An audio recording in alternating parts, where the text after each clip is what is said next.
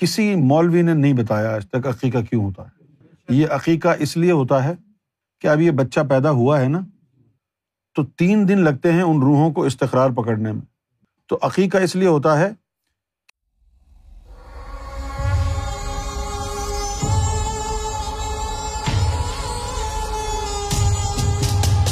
عرفان علی، کیا بچے کا عقیقہ کرنا چاہیے؟ ہاں بالکل کرنا چاہیے عقیقہ، نبی پاک صلی اللہ علیہ وسلم کی سنت ہے عقیقہ کرنا، لیکن یہ عقیقہ جو ہے نا بچہ پیدا ہونے کے تین دن کے اندر اندر ہوتا ہے، بس صرف تین دن کے اندر اندر، اس کے بعد نہیں۔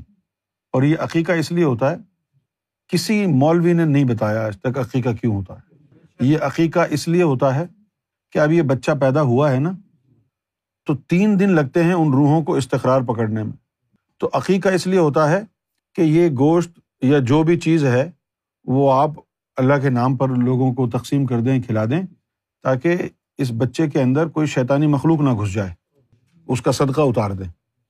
اچھا، پھر اگر آپ نے کیا مہینے بعد، جب پورا ٹبر کا ٹبر شیطان کا اس میں گھس چکا ہے آلریڈی، اب عقیقے کا کیا فائدہ ہوا؟ تین دن کے اندر میکسیمم، تین دن کے اندر اندر کرنا ہے، تین دن کے اندر اندر ہر حال میں، اور تین دن گزر گئے تو پھر اس کے بعد اب دس دفعہ عقیقہ کر لیں، بیکار ہے بھائی۔ دوائی دینے کا فائدہ مریض کو اسی وقت ہے نا جب وہ زندہ ہو۔ دیکھا ہے کسی کو، کسی کے دم نکل گیا کہ جی اس کو ڈرپ لگا دو، مردے کو ڈرپ لگا دو، لگا بھی دو تو کیا فائدہ ہوگا؟